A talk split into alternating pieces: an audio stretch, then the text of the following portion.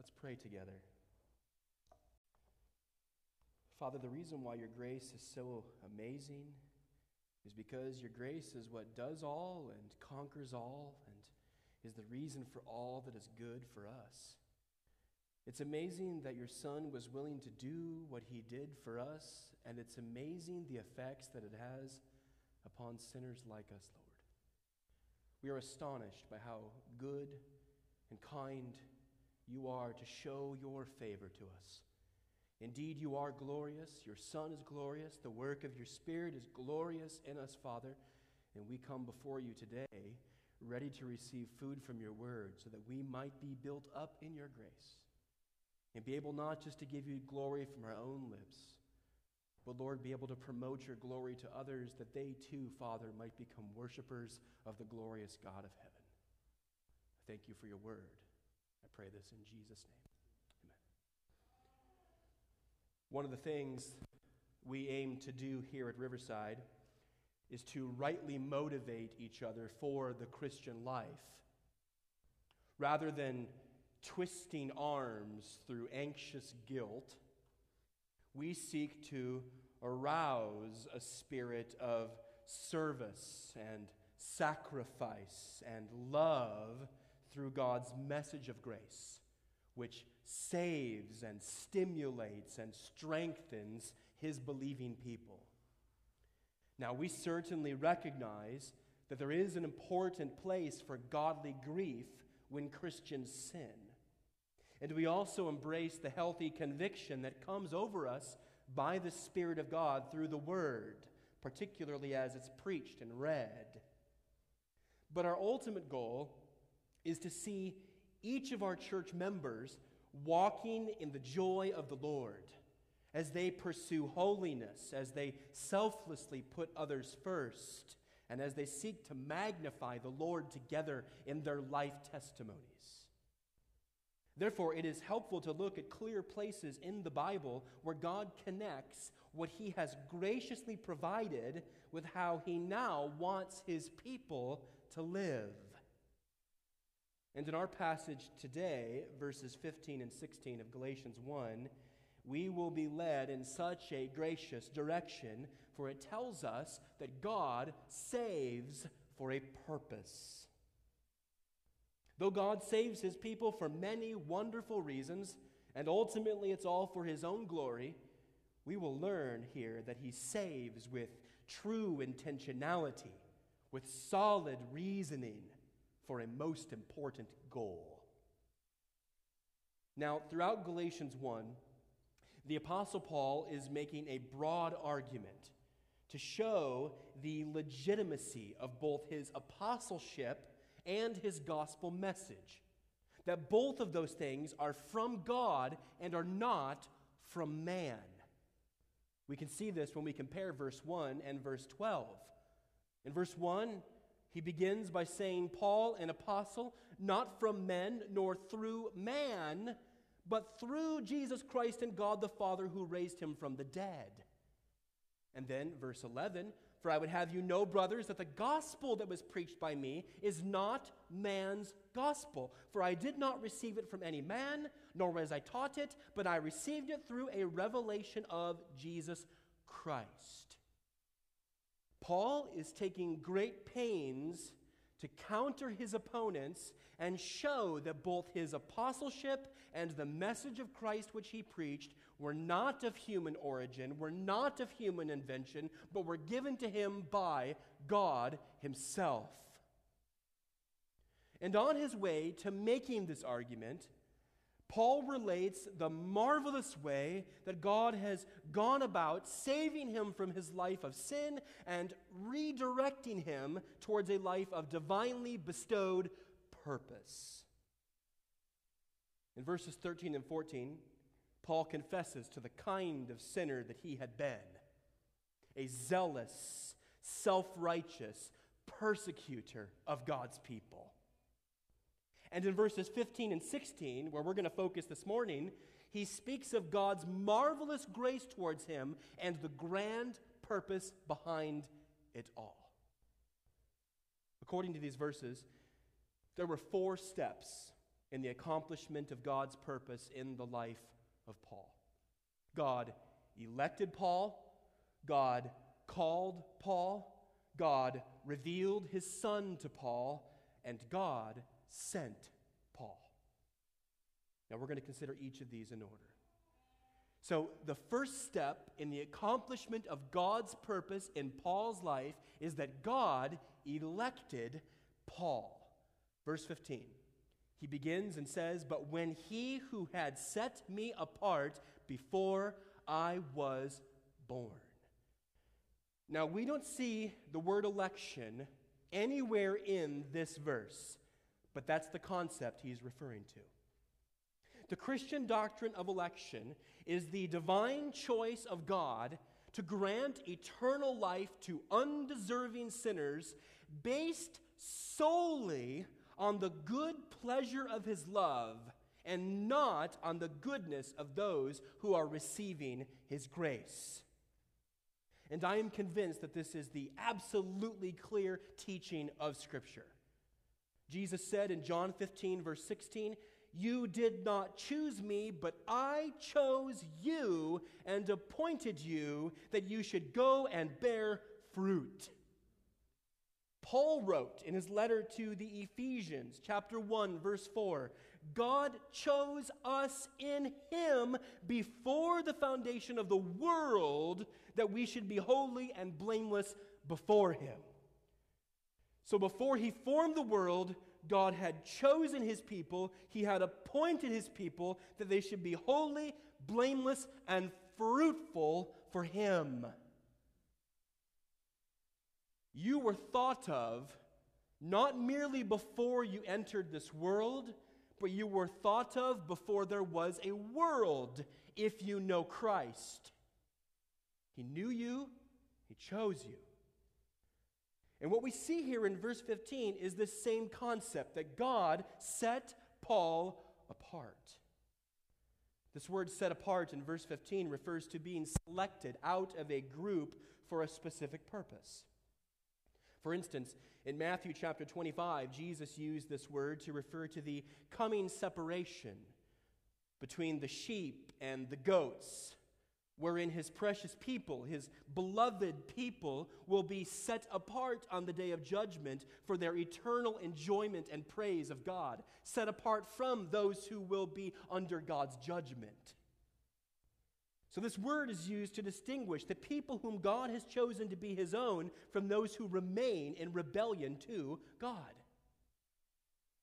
And Paul refers to himself here as being set apart in the sense that he was selected by God both for salvation in Christ Jesus and a powerful gospel ministry. We also see in verse 15 that God set him apart before he was born, or literally from his mother's womb.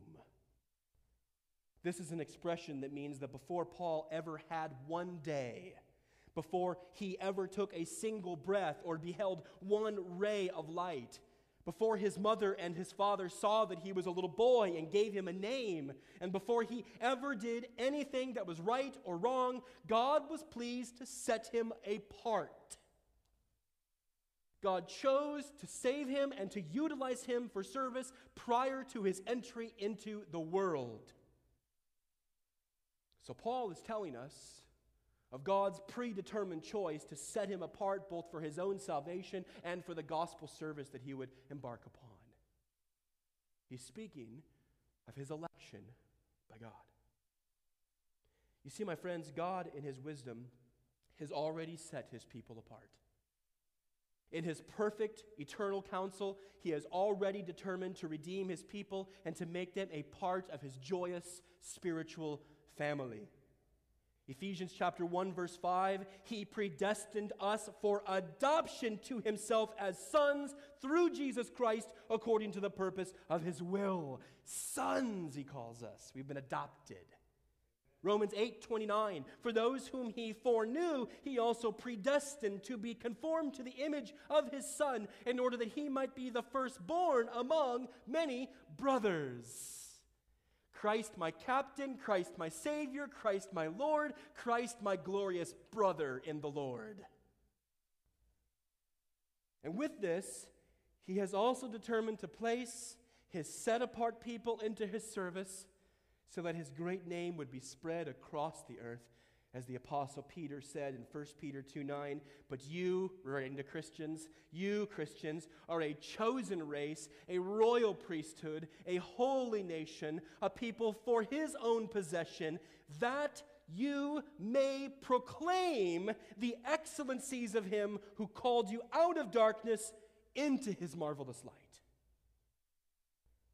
From this doctrine of election, all the other steps of salvation flow. The second step in the accomplishment of God's purpose in Paul's life is that God called Paul. Verse 15, the second part says, And who called me by his grace. Now, there are two types of callings in the Bible a general call and an effectual call. Regarding the general call of the scriptures, one scholar by the name of Matthew Barrett writes this This call is the gospel message proclaimed and extended to sinners. The gospel call is issued whenever Jesus Christ and Him crucified and resurrected is preached from pulpits or shared in evangelistic conversations. This gospel call is indiscriminate, meant to be spread to anyone and everyone who will hear it. It knows no barriers, but goes out freely and universally to all who will hear it. This gospel call also invites sinners to repent and trust in Christ, promising that anyone who does will be forgiven and receive life everlasting, which only Christ Himself can give. So, a general call, a gospel call, that is to be spread out to all of the world for everyone to hear. That if they believe in Jesus, embracing Him in repentant faith, they will be saved from their sins and made a child of God. This general call of the gospel is what is uttered by Jesus himself when he says in Matthew 11, verse 28, Come to me, all you who are weary and heavy laden, and I will give you rest. This general, this gospel call is also pronounced by Jesus in John 3 16. For God so loved the world that he gave his only begotten Son, that whoever believes in him will not perish but have eternal life. This general gospel call can be resisted, though.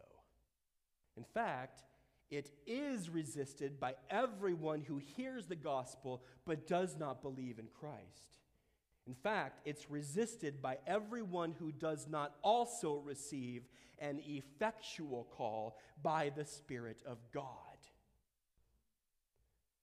Now, regarding this effectual call, Barrett again writes The effectual call is sometimes referred to as God's special call. As the word is proclaimed and falls on the ears of its hearers, God works within the hearts of his elect, the Father calling them to his Son by the power of the Holy Spirit. This call is not universal, but particular. God has chosen his elect in eternity, not on the basis of anything foreseen in them, not even faith. It is effectual in its power and outcome. In other words, God's call of his elect does not fail. Just as his electing choice and eternity is not conditioned on the will of the sinner, so too is his special call not dependent on the will of the sinner. This is where God goes and he reveals to the heart what needs to be revealed, shapes the heart in a way where it needs to be shaped, makes it able to receive Christ, makes a delight to receive Christ. And when that call is made, everyone who receives this call does believe. It irresistibly compels them in joy to embrace the Savior Jesus Christ. And everyone who receives this call answers with repentant faith. This is the work of God. This is what Jesus referred to when he said in John 6 All that the Father gives me will come to me and whoever comes to me, I will never cast out. Verse 44 No one can come to me unless the Father who sent me draws him. No one can come to me, Jesus said, unless the Father who sent me draws him. This calling does not fail, but is the certain work of God in someone's life. Sinner has his or her eyes opened by the Spirit of God, and they are made to see the glory of Christ and the gospel for all his truth and love, and they embrace him.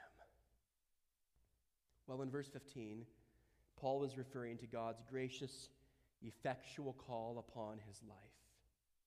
We know this because he has sandwiched to this calling between God's activity of setting him apart in verse 15 and his actual beholding of Jesus Christ in verse 16. This is, this is not Paul merely hearing the message about Jesus in some general way. This is him being made to embrace that message in faith. Paul is telling us that God had graciously called him and that his eyes, which were once blind, had been opened by the Spirit of God. And his heart, which was once hard like stone, had been turned into a feeling flesh. And he was made able to experience God's love in his Son, Jesus Christ. Let us understand that God has specially and powerfully called his set apart people by his grace. This effectual calling is as undeserving as it is irresistible. Paul said to Timothy in 2 Timothy 1, verse 9, Who saved us and called us to a holy calling, not because of our works, but because of his own purpose and grace, which he gave us in Christ Jesus before the ages began. Not because we've worked it or deserved it or done anything to give it, but because of his own purpose of grace and love, he determined to give it to us before the ages began. And this should make all of his gracious recipients bow down to him in admiration for his divine sovereignty, in awe over his undeserved favor, and in sheer gratitude for his unconditional love. I did nothing in myself to become a Christian. Everything that was done, even the heart that was willing to repent and believe, is all from God.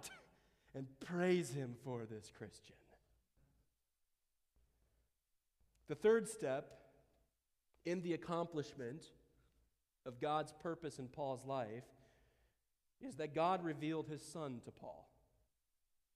In verse 16, it says, was pleased to reveal his son to me. This revealing is really the other side of the same coin with calling. On one side of God's saving coin, he effectually calls a sinner to himself by grace, and that sinner is regenerated or born again, meaning that his or her heart is changed and enabled to believe in the gospel of God's Son. And on the other side of this coin, the sinner actually sees Christ in the glory of his cross and resurrection for sinners, and he or she actually embraces Christ in faith. Now, the first side enables the second side, but they are utterly connected with each other.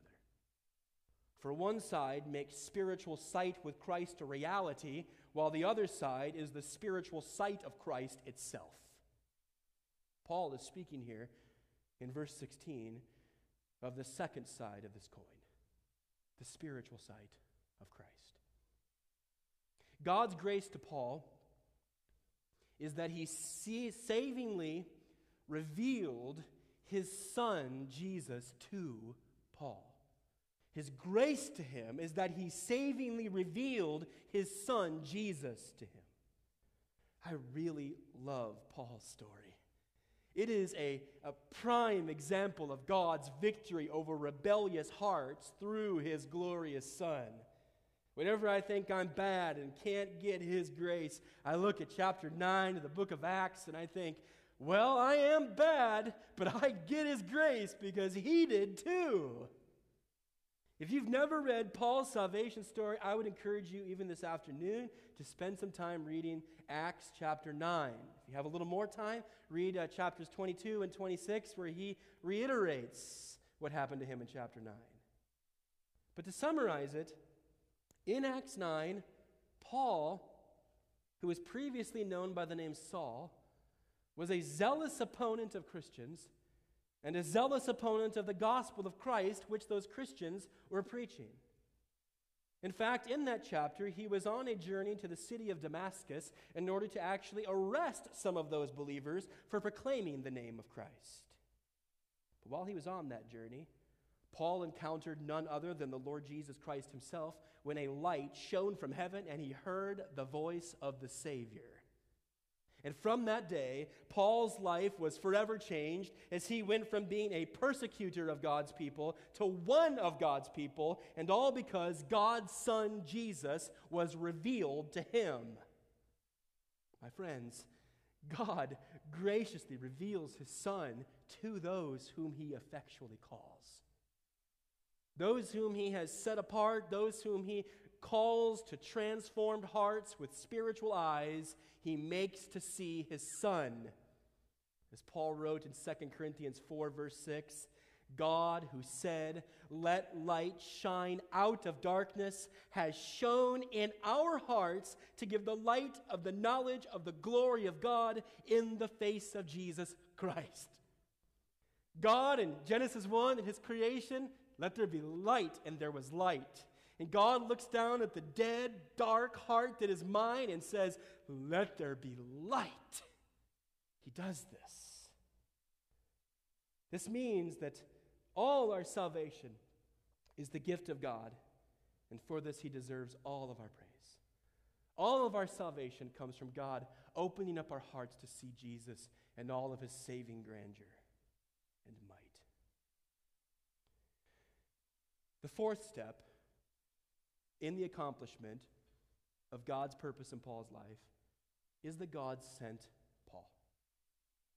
At the end of verse 16, or really more in the middle of verse 16, it says, in order, so we have a purpose clause, we have a reason clause. He says, in order that I might preach him among the Gentiles. God's purpose here is that Paul would become a gospel communicator. In that conversion story of Paul's in Acts chapter 9, something more is actually revealed to us. For we are told there why God went about saving this self righteous man who had been so actively persecuting his beloved, precious people. In Acts 9, verse 15, it says, He, referring to Paul is a chosen instrument of mine to carry my name before the Gentiles and kings and the children of Israel.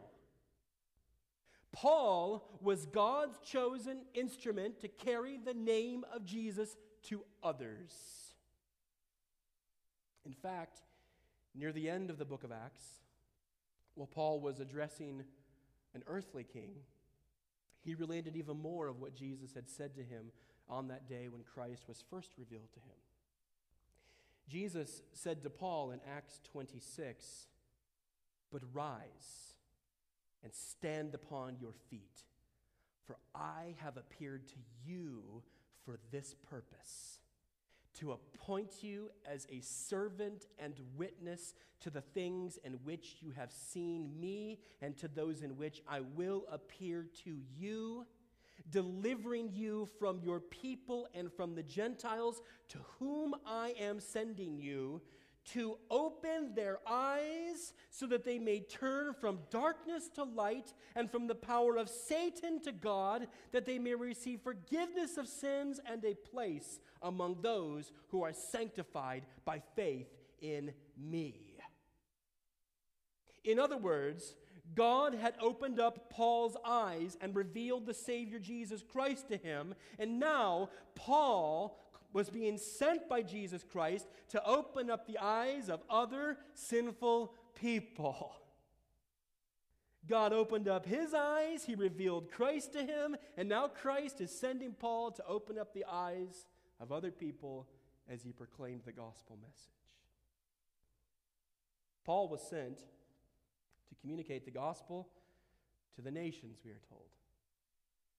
In verse 16, it says, That I might preach him among the Gentiles. The word for preach here in verse 16 refers to the proclaiming of the good news of Jesus before others. It's the word euangelizo in the Greek, and it's where we get our English word evangelize. So, this isn't necessarily the kind of preaching that requires a pulpit and a congregation of Christians, though it must happen there too, friends.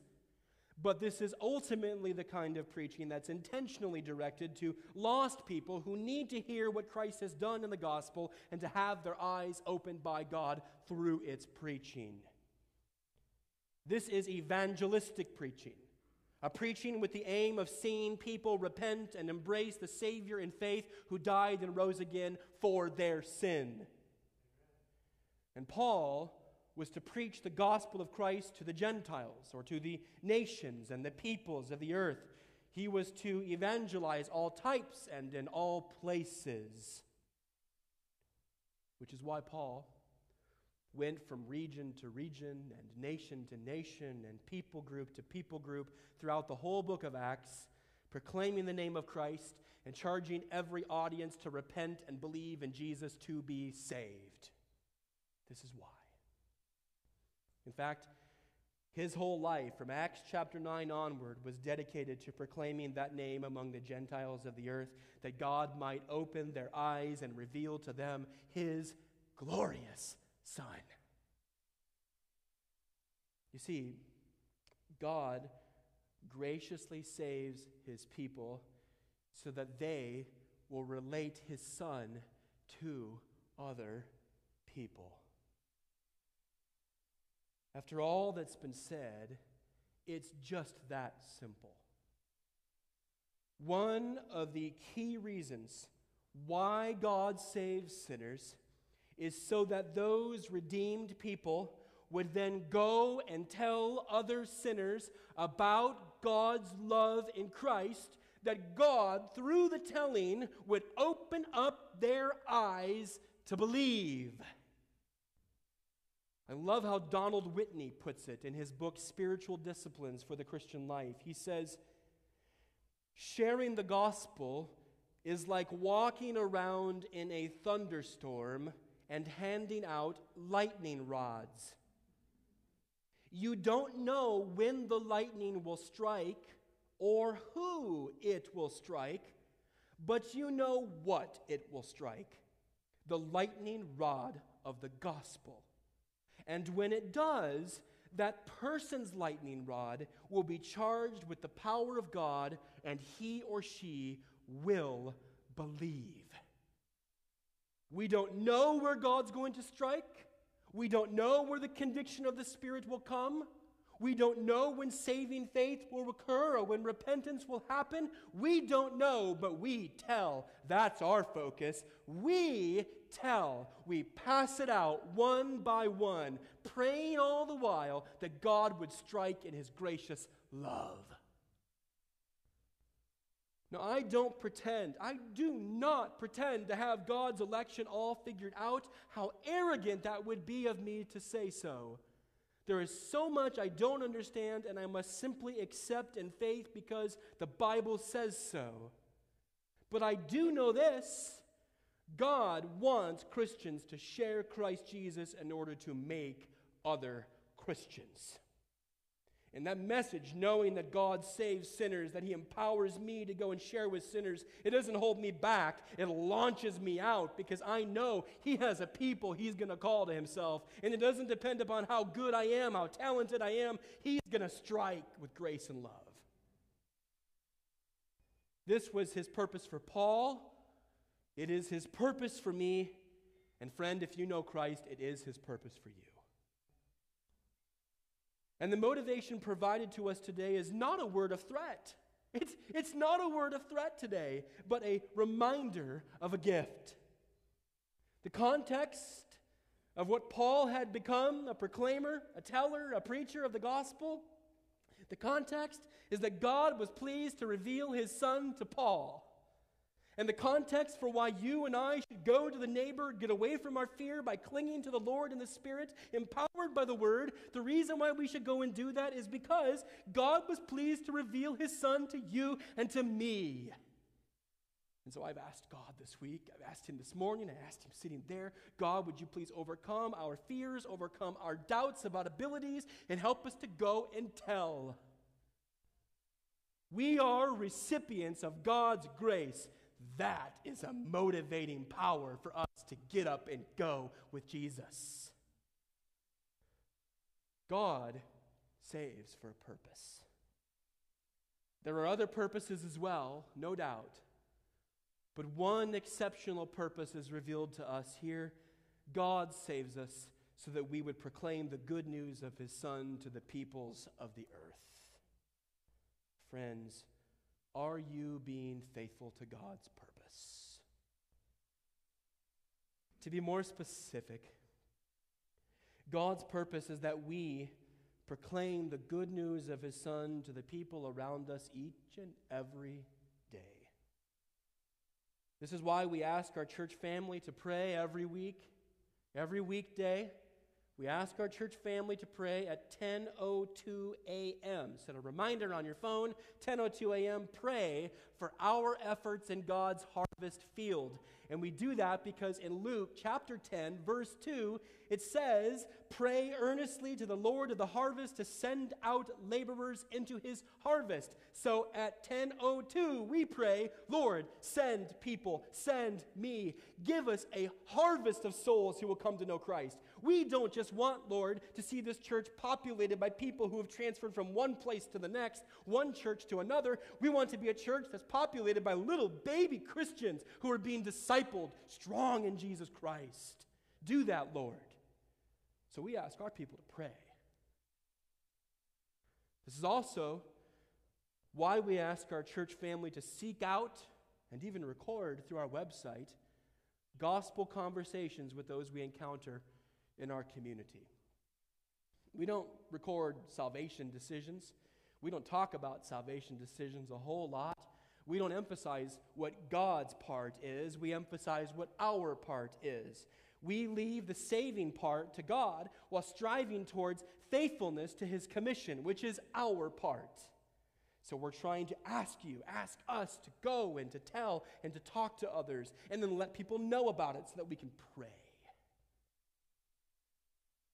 This is also why we implore our church family to know well the four basic points of the gospel God, man, Christ, response.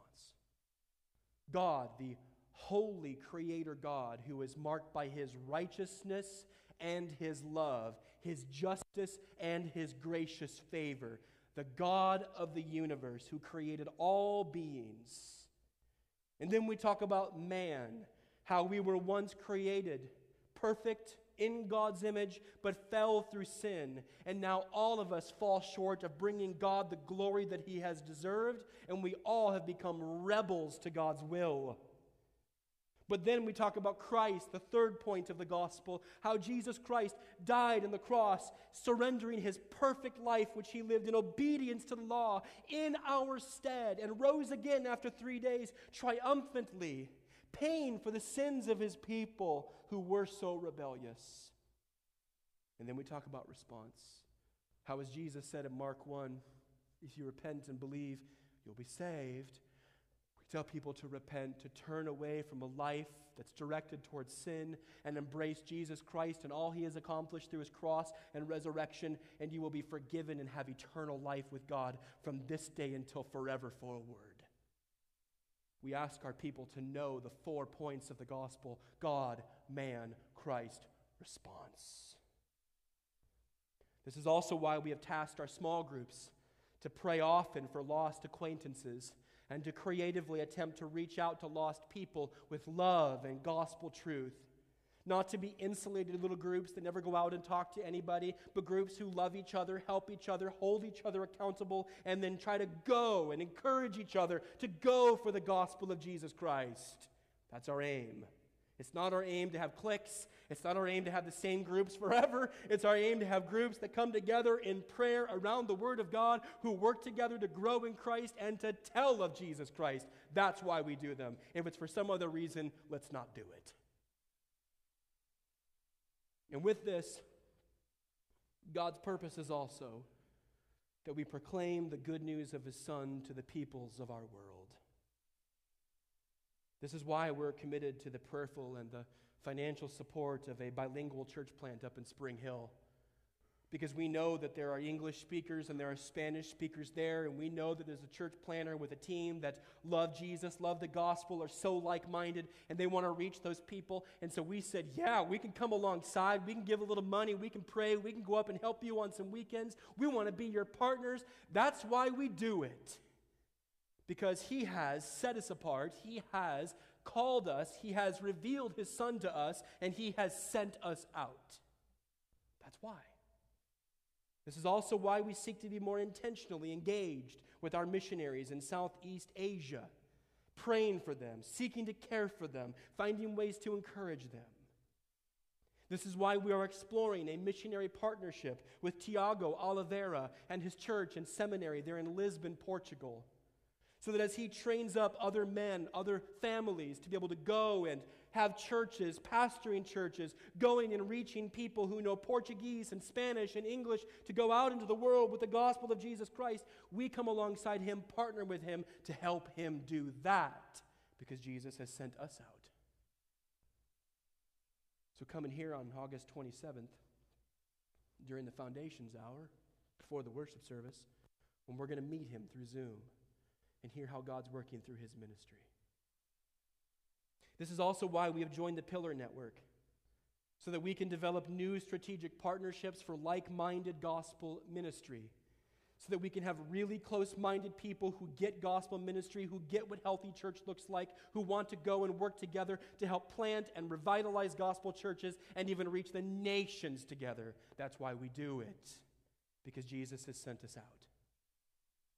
And this is why we are praying and as hard as it is to see a friend leave, see a family leave, this is why we are praying that God would take some of our membership and He would send them out from us to the nations with our support. Oh, we could dream like everybody else in America who's in an evangelical church and think, Lord, would you make our church massive? Yeah, it'd be nice if God would give us more solid people. It'd be nice if God would help us to reach people, especially. But I tell you what, we need to be more focused on being faithful with what God has given and leave the rest to Him. And what He has given is some people who are hungry, who want to learn, who want to grow, and just perhaps, just perhaps, want to be sent. Which is why we have a pastoral internship with a couple of guys in the hopes that God's going to use them in some spectacular ways that we can't even see right now. Perhaps going to some place where Jesus has never been named. God saves us for a purpose. So let us be intentional about the task we've been given by seeing evangelism as a spiritual, dis- spiritual discipline for every one of us here. And let us always be prepared to give a reason for the hope that is in us with those who are around us. And let us be frequent in our prayers and fervent in our witness, for this is why God has saved us.